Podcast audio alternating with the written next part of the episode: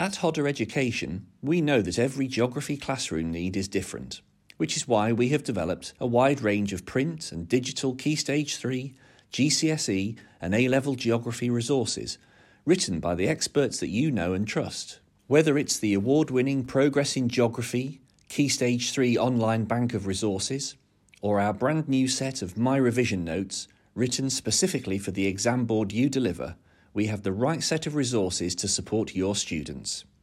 Visit www.hoddereducation.co.uk forward slash geography today to explore more.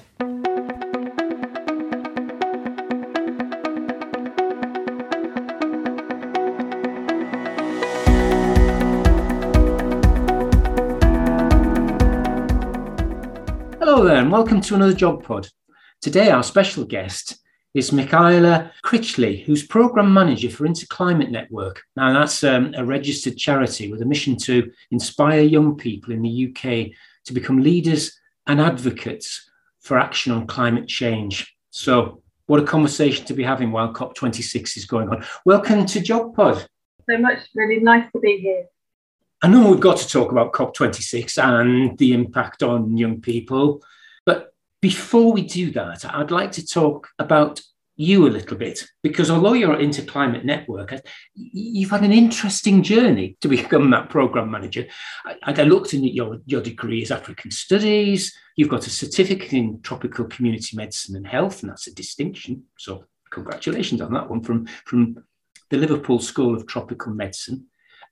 And you've also got an MSc in global development management. Uh, and, your consultancy work has been really diverse too. I, I, looked at one thing where you, you were looking at sustainable housing policy by use for the, the, the Severn Wye Energy Agency project, building to low carbon. You've got an, an amazing brief here. So, what was your journey? How did you get to where you got to? Yeah, I suppose right back in the beginning, it was um, it was too much choice really. So I was very involved in school in all sorts of things. I did geography, A level history and sociology, as well as art. And I really, really didn't want to drop any of them. I think this has been the, I suppose, the theme through my life. I really don't want to drop any balls. So um, my sociology lecturer said to me at the time, "Why don't you think?" I think he was joking. What about African studies? Um, as it brought together all of those subjects, and and so I pursued it and really, really warmed to it. So I loved it actually, and, and I suppose this is a theme to my life. It's that sort of global perspective. So African studies was the opportunity to study that in depth. And then I went and volunteered and worked in Tanzania. So I lived there for a few years and worked for a charity there for six years, um, including. So to, in order to do that, I felt that I needed some more depth, and that's when I did the certificate in tropical community medicine and I'm not a medical trained person, but very much coming from the sort of grassroots community engagement side of things for the project we were doing there. And actually, that's been really relevant all through my MSc as well, was very much about bottom up approach to community level engagement and um, latterly working with young people on for their, their engagement. So it's been a thread through, um, but diversity is the key to my life. And um, and I really, really am very lucky to be able to to choose where I work and, and which projects I'm involved with. So um, Severn Wye Energy Agency, one we've worked with, um, and I work with different colleagues. So I'm an associate and freelance, also with other colleagues who lead projects such as this. And I'm, I'm very lucky to be able to indulge my research fetish as well on many occasions. Where were you in Tanzania? That's really interesting. We we had a school exchange, but that was on Zanzibar, but oh. uh, close. Yeah. Oh, yes. So um, the project I was involved with was right in the middle, place called Tabora, uh, right in the centre of the country. But we did used to go to Zanzibar on the way through, and uh, I was responsible for a volunteer program there. So volunteering has been another theme of, of, my existence, and I've managed to continue that by still being a volunteer um, trustee with a local charity here but that's based that, that's work is in East Africa. So I've managed to keep that link uh, through them. Uh, yes, yeah, so so one last sort of anecdote is that um, my colleague were a really small team at Interclimate Network, but one of my colleagues also did exactly the same course, African Studies at Birmingham University. we didn't even know each other then, and it was a tiny course. Um, but we've obviously followed a similar trajectory, and here we are, both working for the same charity. So, very strange life. Knitting through it all, I have to say, because I'm a geographer, it's geography really, because it gives it its sense of, of place and understanding.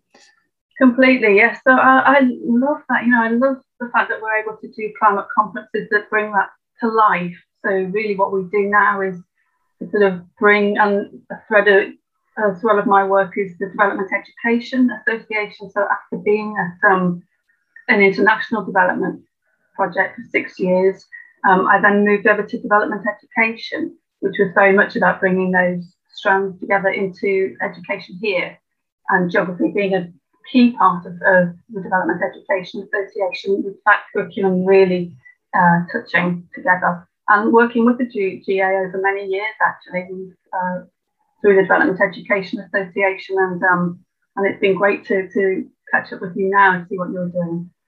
There are a lot of centres around the country, aren't there, that, uh, that the teachers could get involved with if they if they knew uh, the contacts. That's right. So um, the development education world is one that's been around for 30, 40 years actually, and it's um, still there are centres around the country called development education centres, and there's a network called the Consortium of Development Education Centres. We can probably share the link after this uh, podcast. And they support schools uh, through resources, through training, and uh, all sorts of um, ongoing programs that you can get involved with and they've been extremely um, thorough and well, versed in, you know, expert really in, in development education. So highly recommend finding them if you don't know about your local centre. Yeah, when I first started the Geographical Association, I found some amazing resources at the local one in South Yorkshire. So I do, I would say to teachers if they haven't looked at their local one, do search it out. There's some just an amazing resources that you can use almost straight away that have been well thought through um, and perhaps the only tweak that you need to make is to understand your own children when you're starting to use the material. Uh, I'd like to talk to you about your current work with Interclimate Network now. The vision is, is amazing, really powerful. Um, and it's that young people are empowered and enabled to lead, advocate, and take action towards environmentally sustainable behaviours and career choices and societal change. So that's very powerful. They're ambitious aims. On one of the previous podcasts, I talked to, to Radical Paul, and he, he was saying the science is clear. We face an unprecedented global emergency. And we must teach for the Anthropocene. It, it is very powerful, but there are some people who are still concerned about how much we advocate and how much we um, we encourage students to take action. So just it's interesting to get a, a comment from you. So I can understand that sort of dilemma in a way, and it's uh, for individual teachers. You know, it's around uh, how far you. I think it's sort of a spectrum in my mind. You know, you've got sort of very, very active young people who would class themselves to themselves as activists, through to young people who really haven't engaged at all with these issues. And uh, you may, as a teacher, want to sort of pose all of those, that spectrum. But it's very interesting listening to young activists in some of the uh, on some of the occasions we've heard them, and they're saying, well, activism isn't necessarily what you think either. It isn't necessarily going out there on the street. It can be as much as doing what you love and getting involved with it and really trying to make a difference where you can have an influence. So it's sort of partly it's about understanding what activism means, and for us, it's about it's not it's about encouraging young people from where they're starting from in order to feel that they've got some way of making a difference.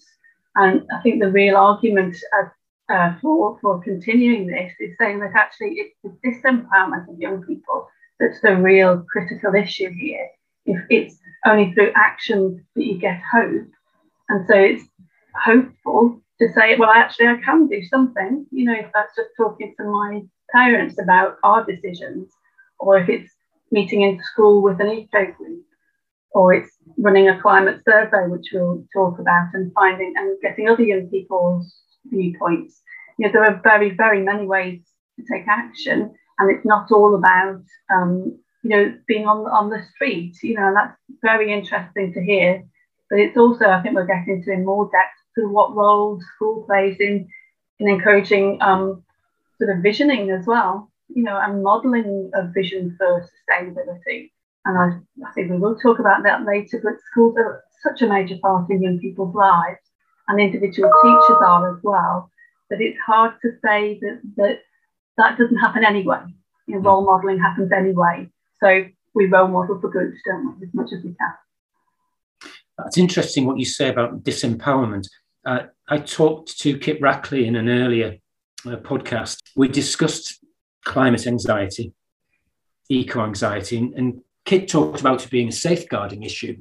But if you give children that that way in to at least beginning to do something, that reduces that feeling of disempowerment. I think.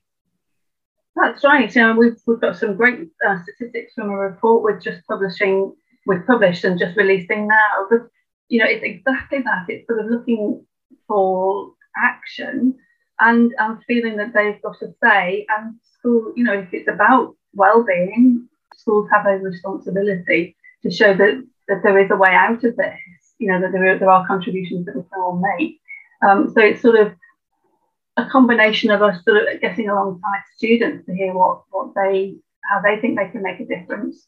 And, and also for us, it's about the longer term for students as well, the sorts of decisions that they're making now in school that's going to influence the directions of their lives. So that can be about you know the subjects that they're taking, but the career steps that they're having to choices that they're making now towards a greener future. So sort of opening those vistas as well is, has always been important for Interclimate to show that actually it's you know you can make choices in your on your own space you know on, on your own and but also your longer term future and also for those around you influencing those around you you've done some fantastic work with climate voices and i want to ask about that but before i go i'd just like you to tell me a little bit more about interclimate network and how that started and how it's grown so, so we've been very um, long established in one way, but um, we came from a development education centre. So over in Gloucestershire, there was a development education centre called GLOSDEC, and the chairman at the time, John Davidson, was also chairman of the, the National Umbrella Association for Development Education. Um, and he had a vision that young people should uh, be supported to take active roles in climate change and uh, be supported in their leadership. So this was back in 2008. Um, so we actually uh, started an international project then called International Climate Challenge with Kenya and Indian uh, students. A three-way project. And it's been going since then. You know, we've had some great work, great initiatives, um, and we started uh, to form into Interclimate Network as a trust, as a sort of charity. So Global Dimension Trust as was, um, merged with the project International Climate Challenge, and we've become Interclimate Trust as the charity and Interclimate Network as our sort of brand, our, our outward facing uh, name. And so we've been continuing really since 2008, 2009 uh, supporting young people, thinking about projects that we can do, and really trying to engage uh, leadership amongst young people since then. You, you mentioned, mentioned it when, when we were talking earlier. I mentioned an interesting question from a student a couple of, from a couple of days ago, and it was how have attitudes changed to climate change? Really, it was a really good question. That came up in a panel discussion to, to one of the other guests. And if you've been around, so we've been around since Copenhagen, which was a COP, um, which was billed as the COP to end all COPs. Here we are, you know, 13 years later, aren't we? You know, so that was a long time ago. Um, when actually it felt like you were pushing at closed doors quite a lot. You know, in climate change was a, a left field um, discussion. Just for me, it's really felt like it's moved to the centre field now partly because of what we see on the news. You know, you can't actually turn on the news without some sort of evidence in your face, but partly that I think that the the um, public has accepted, and certainly young people have, that we're in a crisis. It's a climate climate crisis that we're facing, and we can't ignore it anymore or put our heads in the sand, which I really did think for many years um, politicians were able to do. And, and um, certainly now it's got to the point where, you know, everybody, particularly the young people's pressure, has really brought that to bear. We hear a lot from politicians saying if it, if it hadn't been for young people's voices, they possibly wouldn't have woken up themselves. So it's been a big shift. While we're talking about young people, and I, it, it would be really interesting for you to take us through the Climate Voices program and how that's developed. That's really uh, that really is empowering students to to talk and process information from other students and get information from elsewhere too to to improve their knowledge, which I still think some are concerned about. I was looking at a Sky newspaper, uh, a Sky News report, and it, it had done a survey, and there were still many students who felt they weren't informed enough. That's right. I think it, it can be perspectives, can't it? You can end up sort of hearing a lot about one element of climate change, which might be the the, you know, the weather or, you know, one element. But to get a whole picture is quite difficult because it is such a complex issue. And so what we've done through Climate Voices is of the, the heart of it is climate conferencing. And so we've looked at for many years actually following the climate and um, the COP United Nations process. So that's the conference of the parties as a way to bring in those global perspectives, but also the on the ground perspectives from around the world, so that young people really do. If they, it's a role play, so they role play a country, and then all the countries come together at a conference um, that can be in real time or virtual time, virtual space. Um, and they really do get to grips with the sorts of issues that are going on around the world because they've researched them, we've given them some briefings, you know, some opportunities for them to look further into it, and that they get that perspective about the key themes, really, you know, without you having to sort of lay out the key themes, students recognize them, you know, ones of the big questions that, that are being tackled now, but you know, social justice, climate, sort of um, historic climate legacies, the loss and damage, who is supposed to pay for all of the, the previous emissions that we've put out from uh, developed countries, the most vulnerable countries. You know, it, it just really comes across. So climate conferences are a way to for young people to explore those issues and really engage with them themselves. So that's been a core part of the program. But second to that is so you've got the, the out there, the global, but for a sense of space, referring back to what you said earlier, the, the place is important. So it's out there that engagement to understand the big picture. But what's actually, what's happening in your area? You know, what are you able to do? What's what, what are the points of influence in your area? It's been really critical to our conferences as well. So that's about holding conferences where we can ask uh, local authority support, that the council leaders and the mayor to open the event, ask the, the council leader to give a speech, and for the young people to question those leaders and say, well, what are you doing in our area? And to find out what that means in your school as well. It can be that you can, if you're running a conference in your school, you could ask your senior leader to be there and ask them for a, Q&A. What are we doing in our school about this? So it's that sort of sense that actually you do have, as a young person, a right to ask the questions. You know, what, what are we actually doing about this? How are you making a difference that's going to, that I'm going to see? You know, and how can I be involved in that? So creating panels or marketplaces, or seeing what else is going on through um, you know, through through showcasing other schools' work has been a real key sort of motivator um, for, for those conferences. And then secondly, so that's at a local level, but in the last year or so, uh, so at a national level, Interclimate has in the last year or so become the secretariat of the governmental all-party parliamentary group on youth action against climate change. So this is a group that is of MPs, but they run events and activities in Parliament uh, with the view of elevating youth voices. So really um, getting those voices and perspectives known amongst uh, fellow MPs in Westminster.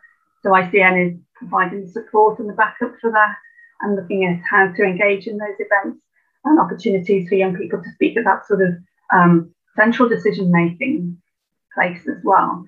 So that's been quite exciting, as, well as local uh, influence to try and, uh, and see how young people can engage with national decision making.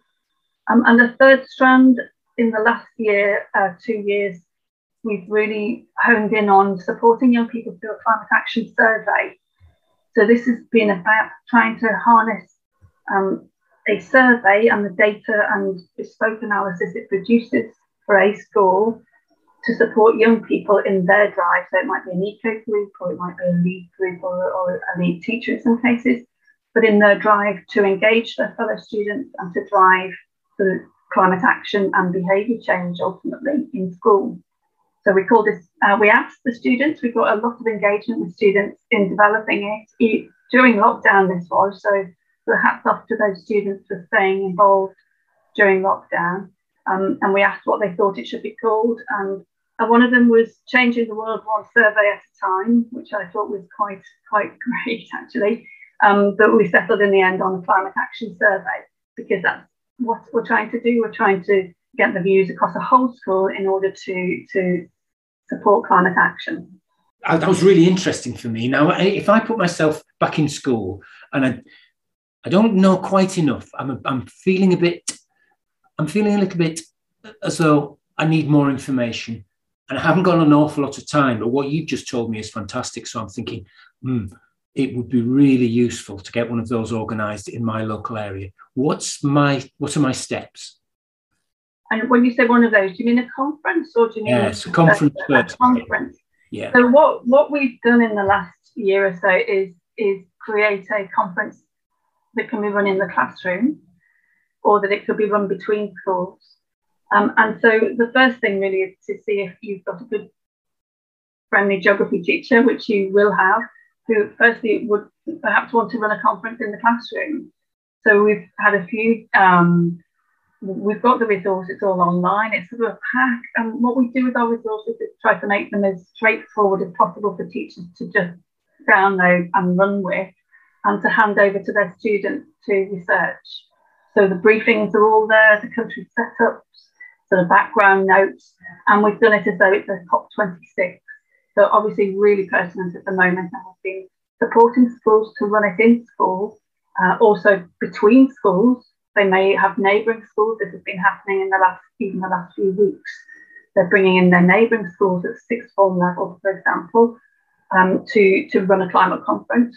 And then some schools have been doing it virtually across an academy chain. So that's happening even today. Um, one of the academy chains in Wakefield is running it with 13 schools online. And we've supported another one like that in South London as well. So it might be that you're you just need um, one sort of really strong bit of support from a teacher, and you could be running that. And the classroom one works very well. So we've had um, feedback from a teacher who's very supportive in Hounslow, and she's run them for every year seven and eight environmental science students for the last three years. So that's 460 students, she said uh, recently, have all undertaken a climate conference. So it's a mini COP in the classroom. So you can do it over a couple of weeks of preparation and then an hour's conference. And you know, it's tight for time, but it's still effective. And the students reported how much they loved it. And then the bigger events may be in a council chamber. So again, there's a spectrum of ways to use the resource. And it's all open source, you know, you can just download it, make use of it as you want, and adjust any of the actual briefings yourselves. And actually, just last week, we heard that primary students have been running it. So, one of our partner centres, Liverpool World Centre, have used it um, with primary age students in order to, to get them engaged and then adjusted the, the briefings. The briefings are really um, secondary 11 to 18 because it, of the complexity of, of the way we've set it up. But as I say, they can be adjusted to, to primary.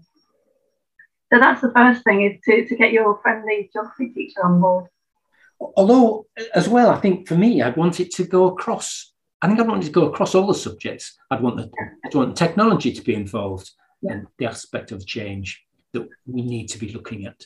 Absolutely. Absolutely, you know, and so within the conference, we say, you know, it's geography, but actually it's sort of negotiation skills, it's, it's geopolitical, you've got politics coming out there, you know, you've got also the um, PSHE, the sort of the, the, the need for active citizenship. It's really cross, it is cross spectrum as an opportunity to um, to really engage in, in critical thinking, which is where it's coming from, really at its heart, is saying this is an issue that we all have to engage with critically and understand. And this is one tool for doing it. You know, it's one tool for exploring multiple perspectives in sort of in a I hesitate to say the word, but sort of a dynamic way, you know, fun. It, it's fun for the students to engage in that debate. It is, you know, and they really warm to the to their role, and you get some amazing debates actually. What we'll do is we'll put the links in uh, when we when we do the the podcast um, on the, the, GA website. So anything that we've been talking about, teachers can just click on and find straight away. Brilliant. Which would be really useful. Tell me a little bit more about the climate action survey because that's that's gone to several thousand students now, hasn't it? You've been involved with a, whole range through yeah. that 11 to 18 group. Yes, that's right. So we we designed this and we really worked right from the beginning with university students in University of Gloucestershire. So there's two cohorts of students who've been very supportive through their their, um, their course leader as well, helping us to identify key themes that are there in the literature, sort of academic themes that, that we could use to inform the structure of a survey. So we were keen to, to look at the youth engagement, um, everything from sort of the, the way that students think about climate change through to the way that, that they want their school to act and what might motivate them to take more action in school. So it's wholly school focused, secondary focused, but it's also a student-led resource that we've developed with them so that they, and when I say they, it might be sort of a lead eco group or a team of a climate action team. It may be prompted by a teacher. One of the one of the schools actually it was a teacher who really wanted to kickstart it, so he used the survey as a way to kickstart action in school. So it's a way to to sort of roll something out that's quite easy. We've done most of the legwork on developing the survey with feedback from students and the support of the, the undergrads in order to get something that's sort of user friendly and it's on SurveyMonkey, it can just be rolled out. And then when what comes back, what, happens is that the team here analyzes the data and produces a bespoke report for each school. So you really get to grips with who's responded and so the sorts of groupings in school of who's taking action, who's not quite ready to take action yet, uh, those who feel disempowered. And then what we've tried to do with that is say, across the surveys so far, we've gathered them into one report that's just been published to try and get an image of, of what that means for schools. What can we do to enable action? And we can put the link on for that too, because that's out now, isn't it? Of course. It is, yeah, yeah.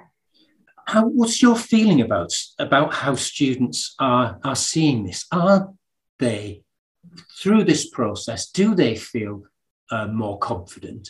Do they feel less anxious, or are they still as anxious?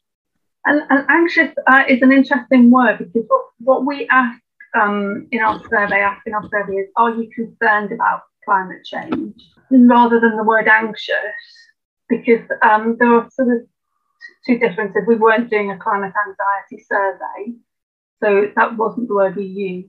But the sort of concern is obviously there. So you've got eight out of 10 students concerned about climate change. And then within that, you've got a percentage that are concerned but not necessarily doing anything about it. So we get a clear sense of sort of disempowerment that can come through that was mentioned already. But then there's at the other side, there's the, the active students who are very well informed and are doing things as well. So, you know, you've got a range and anxiety, as I say, it's sort of tied for us to um, do you feel like you can do anything about it? And for those who are really at the heart of it, they do feel they can do something about it. And that's where it's important for us as whatever we can do through our organisation, but so within school context, back to the beginning conversation, is what can school do to empower those that action for the most young people uh, and, and give them a sense that they've got a voice and a say in what's happening in school as well as in their, their local area. So the survey gives sort of real um, pointers to that, you know, of how to engage young people, of what we, from what the young people say themselves, what will motivate them to get more engaged. So they've come back with responses about what will motivate them. And schools, when they see, they get their sort of detailed report back, they can see how to, um, you know, what, what will, will enable more action and more engagement. Do students generally feel that they're being taught enough, or do they feel that they need more information? Is there a feel for that through the? Yeah, there was, there was a feel. You know, so we've we've got a nice sort of summary in the, the uh, of the key findings in the report, and you know, so you've got eight out of ten are concerned. And then knowledge is sort of quite strong. You might have, I think about 57% said they feel like they've got to getting enough knowledge, which actually isn't massive, is it still? You know, that is considering the surround sound that this generation will have grown up with.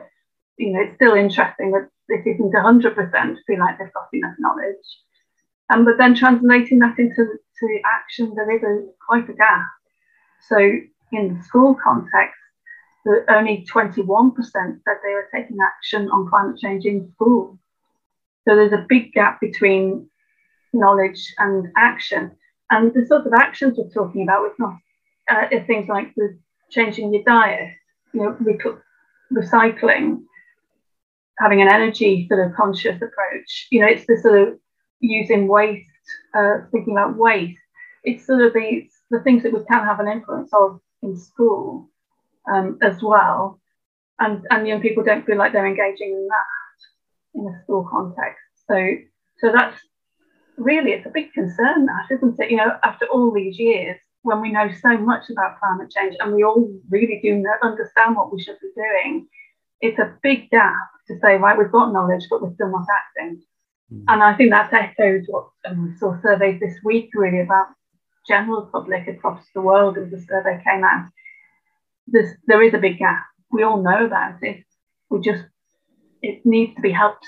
We need to be helped to actually take action now there's a there's a there is a curriculum issue as well. I think for schools, isn't there? Because as we were talking, you, the first stage might be to go through a geography teacher, but actually the real stage would be to go through a leadership team and say, look, this has to permeate everything that we're doing.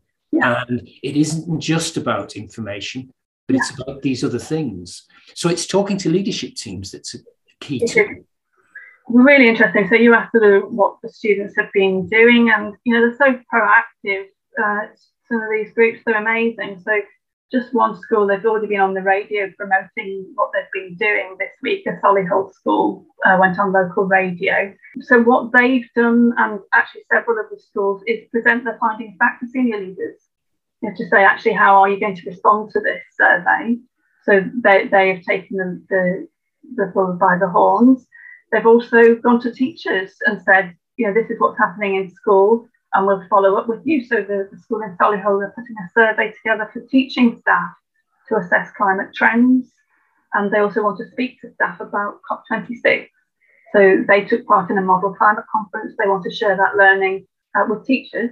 And then they're also going to the whole school, so presenting um, to pupils across the school about the outcomes of what they've been doing. They call themselves a climate action group, interestingly, not an eco group but a climate action group and linking what they're doing to the outcomes of COP26.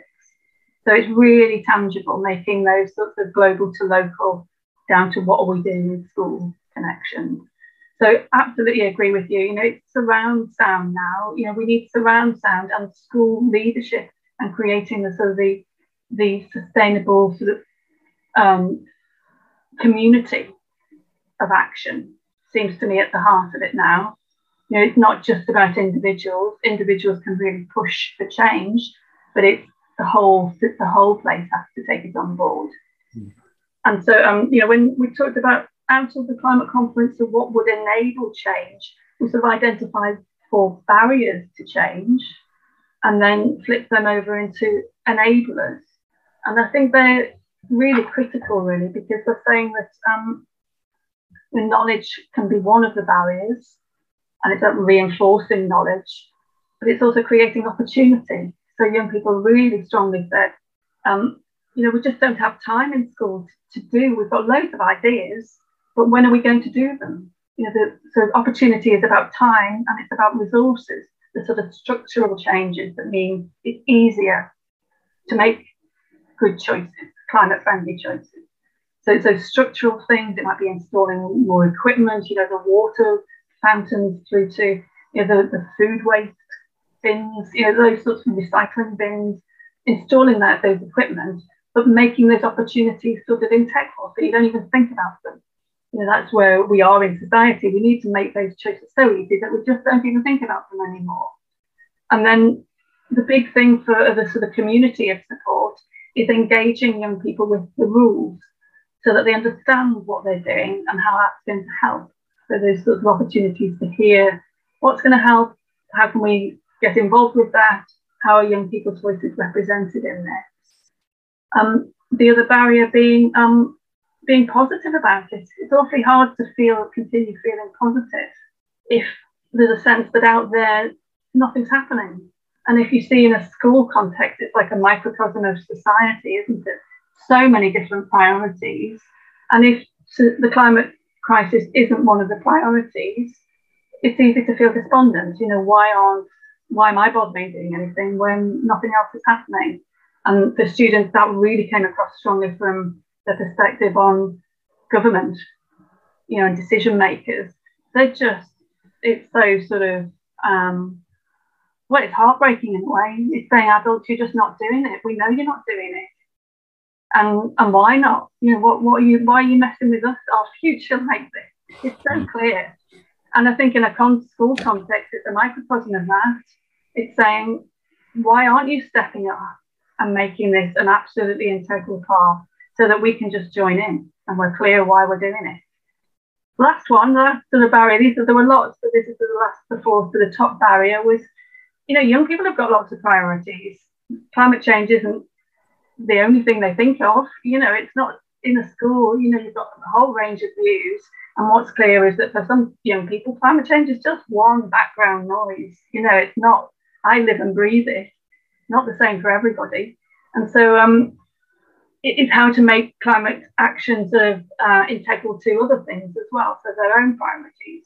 So one key, key motivation is saying linking climate action to other campaigns about making life better. So, you know, the healthy eating campaign, and it's very interesting how many young people are changing to become vegan or to on the back of healthy living as well as climate change. So it's sort of the win-win scenarios. And those sorts of um, positives where you can bring in other priorities can be real enablers as well for, for better sort of uh, better engagement. I think the news and media can be a barrier too. I, uh, just as I was looking, um, there's Greta Thunberg saying that uh, COP26 is a failure and a PR event. We've got the likes of Jeremy Clarkson saying nasty things about Greta Thunberg anyway. Yeah. Um, and and so you get an awful lot of mixed messages coming out, and as young people, it's it, it, even that's confusing. I know, and you know, some of the messages are quite quite um, distressing, aren't they? You know, they're distressing for me. You know, I work in, you know, I'm an adult, I've lived a full life, you know, and and I get very distressed by some of those messages. I sort of storm around the kitchen at times, you know. So, um, so for young people, it, um, what was interesting in the survey was where do you get your messaging from, and who do you trust? Um, so we asked that, and social media obviously plays a big part in it. But schools, honestly, schools came out top. You know, this is when you ask why should schools be doing this. I just think it's it's that young people are at school, they trust school, and they look to individual teachers for inspiration. So many of them cited individual teachers for showing them, you know, what's important, making it sort of clear to them what's important, but through what they were doing, not necessarily what they were saying. So I think that role modelling and for schools is just crit- critical at this time, as well as their families. You know, so really interesting. So for young people, those who are acting, 90 odd percent of them are acting with the, within the family, with the support of the family. And for those who weren't acting, they said, well, they really didn't have the same level of family support. If that's lacking, school fills that role, doesn't it? You know, of what society is how society is changing and how we're moving towards this sort of more climate friendly way of being. That's really encouraging, actually, that you've said that. That'll cheer up an awful lot of teachers who are sitting there thinking, oh, I don't know whether I've had an impact at all, really. But actually, quite often students won't say anything directly to the teacher. They often yeah. think about it afterwards and they process it for, for some time. You obviously are having a, an impact. What, what do you hope for the future as you carry on with this? Well, this is the critical decade, isn't it? This next 10 years you know, the COP26, for all of the negatives and for all of the difficulties, they understand now that if we've really got to going to get to grips with this, it's got to be now. And this next 10 years is, is it. And so they're talking at COP26 about not just coming back every five years to review progress, but the vulnerable countries want them to come back every year now. Come back every year and tell us how you're getting on. For me, that's critical um, for us all, really. It's saying we all have to hold each other to account now. You know, so if it's you at COP26, come back each year, tell us what you're doing. At school level, you might have a climate action plan. Tell us about it. Let's see it rolling out. So each school has a commitment to, and it's not it's climate education, but it's climate action as well. And schools are going to have to do that as part of their carbon emissions sort of uh, reporting that's going to be happening, rolling out. So for us, ICN, we can see how young people, we can support young people to support that process, you know, holding decision makers to account by feeling like they've got a voice, but also showing how um, climate emissions, the carbon emissions can be impacted by bringing other people along. Mm. So we're hoping that the climate action survey will show, you know, we roll it out from next year, looking at how that really can support behaviour change in school and really show how, how a carbon emissions plan or a climate action plan can be implemented. So it's sort of supporting young people to feel they're part of the process.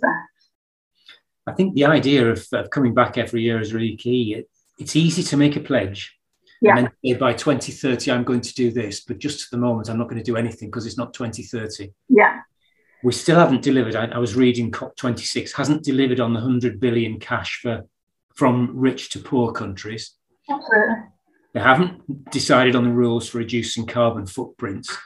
And, and I'm still not entirely sure about net zeros and what it all means. I saw a tweet by David Redfern and he said, a lot of net zeros being bandied about, but net zero what? So, what does net mean? We, and it's not just zero carbon, it's zero methane. It's, it's what, what, what do we mean by all of that? I don't know. And you know what? I, the best best thing I ever heard. So I used to um, follow Christiana Figueres, who was the leader of the COP process right up to, to 2015. Um, she's sort of a formidable uh, diplomat, actually, and she she enabled the COP26 with, with a massive team, of course, but formidable leader. And it seemed to be, she, she gave the clearest answer ever, which is that COP20, uh, COP15 and the Paris Agreement was about making sure that we live a life that's about decarbonising our lives so that fossil fuels are no longer at the heart of them. And so it's a very clear sort of mandate. And what we're looking for now is commitment to that. And where you've got reticence is from uh, countries where their economy is so wholly driven by fossil fuels. And so the pushback this week is from Saudi Arabia, you know, and Australia. It's the countries where actually they're so far behind in this shift that they're really, I, I would think in the next few years, going to be um, so far behind that they're going to have to run to catch up. So it's the nations, uh, there was a report out this week, it's the nations that have already tra- started that transfer to renewable energy. Their economies actually are going to, to hold up really well. So these sorts of arguments about economies failing, actually it's not going to bear out if they've already started that um, that shift to renewables. So it's to me, it's about um, keeping that pressure on, keeping that pressure on all of the, the, the decision makers at any level about how are we going to decarbonise our futures. It's, almost, we, we talk about the commons sometimes when we talk about the oceans, and we talk about the commons when we talk about Antarctica or the Arctic. But there's a there's a bigger commons, which um, is about helping these countries. Some of them have more money to be able to help themselves, so Saudi Arabia do. But for Brazil, it's a bit of a cheek for us to say you can't deforest when the UK is probably, I think, probably the worst country in the world for uh, having deforested and having no no trees per well, you know what I mean. Absolutely, per square square yard or whatever it was. Yeah, I ran out of words there. Absolutely, um, and this is where you know, in the in the past in the conferences, there's been such a lot of of angst, you know, about that, and such a lot of pushback from these developed countries, you know, uh, and for countries feeling the brunt of, of our development, the, the developed world, industrialized world, you know, and should we be paying for it? So, you know, it moved away from that in 2015 by the Paris Agreement, by each nation agreeing its own uh, contributions. And payment is a massive part, part, but it really as well, just back to your point earlier about this decade and, and now, you know, what we're doing now, actually, um, adaptation is so much more than um, going to going to be required, so much more than they were anticipating. We're already further down the line than we thought, and this is the real concern. You know, so we're not. We're, the money actually is about sort adapting, making sure that those coastal areas are going to survive. You know, the cities, you know, 80% of, of the world's population are going to be cities. All of those cities on coast, what are they going to do? How are they going to survive, you know, and adapt? I was even watching the Thames Barrier. Did you see that on, last night on the news? How many times it's going to be opened? How many times in the next 50 years it's going to have to be opened? You know, it's going to be brought forward. What it's going to need to be replaced. Mm. And what really was critical to me in that article was they knew 30 years ago that sea rise was going to happen. They didn't call it climate change, but they called it sea rise, and so they built in um, this. But so this has been going on for a long time. You know, I was quite shocked by that. You know, the Thames Barrier was built in the full knowledge of sea, sea rise. And yet here we are 30 years later, as if we're only just waking up to it. Um, and so for me, it's all about pressure now. You know, putting people putting their money where their mouth are, is, I'll say that, money where their mouth is, and their action to follow up it is tricky because politics tends to be short term. It's short term wins. So doing something that's uh, going to work for 30 years hence is not something that a number of politicians would think about. Um, how confident are you then about the future? You've talked to young people, you've got their views on it, and, and you're well aware of what's going on in COP26 now. You've lived all this. So, how do you feel about the, the future? I think I'm positive it's difficult. Some days I feel like despairing, but then other days I go down to my local area and you so see, you know, over the last 10 years, in my just my local town, we've got all sorts going on. You know, and I hear about that replicated around the country. So in my town, we've got um, we've got a food bank, a community fridge, we've got a, a refill shop.